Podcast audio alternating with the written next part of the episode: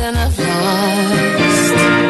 7:10, the morning crew with Hamish and EJ on CFM. Ham, don't say I never do anything for you, okay? Because I found someone who's probably going to be a lifelong best friend of yours, okay? Right, explain. You've got lots in common. Yes. His name's Bryce, and he's a host of a new online show, Geek Speak. Oh, there we go. Okay, and you guys have so much in common, okay? So we've got him on the line right now to talk all things geeky. Hello, Bryce. Good morning, how are you? Very well, thank you. Now, Bryce, how long has this show actually been around?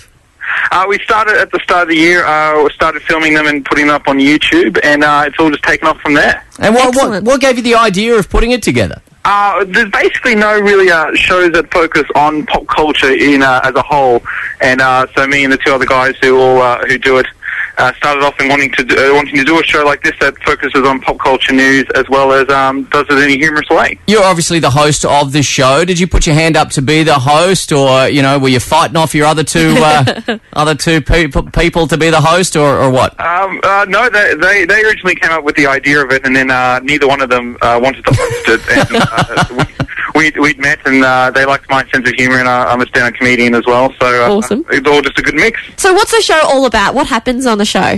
It's all about pop culture, which is your movies, comic books, and video games, and basically we just report on different news stories that have come out that we find interesting, play trailers, and put our own personal opinion about them. Great. And it's all filmed locally?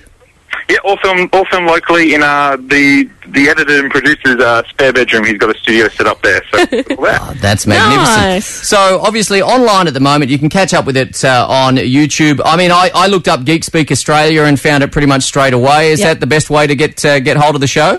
That, or either go to the Facebook page, www.facebook.com/geekspeaktv. All right. Now, at the moment, you're online, but what's next for you guys?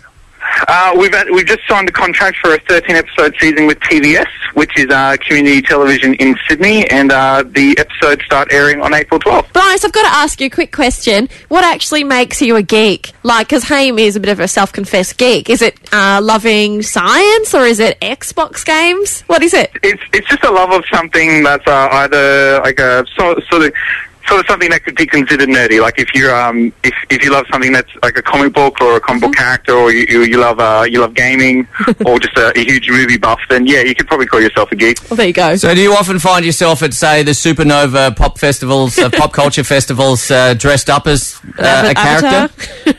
Not really. Last year I went there in a three-piece suit, but I haven't dressed up as anything in particular. If you had the chance to dress up as anything from any movie, comic book, whatever, what would it be? The Riddler. Oh, nice. Yeah, like the Riddler. Like it. See, I was going more Boba Fett from Star Wars, but that's me. Completely different track. Mate, good luck with it all. It sounds fantastic, and to have something that's done locally doing so well. I mean, good luck with obviously the TV stuff.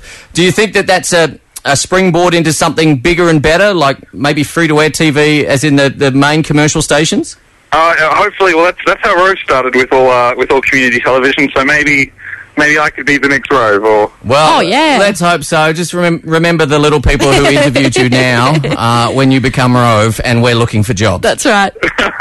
Thanks, Bryce, from Geek Speak. Thanks for taking the time to chat to us. No worries. Hamish and EJ, the CFM Morning Crew.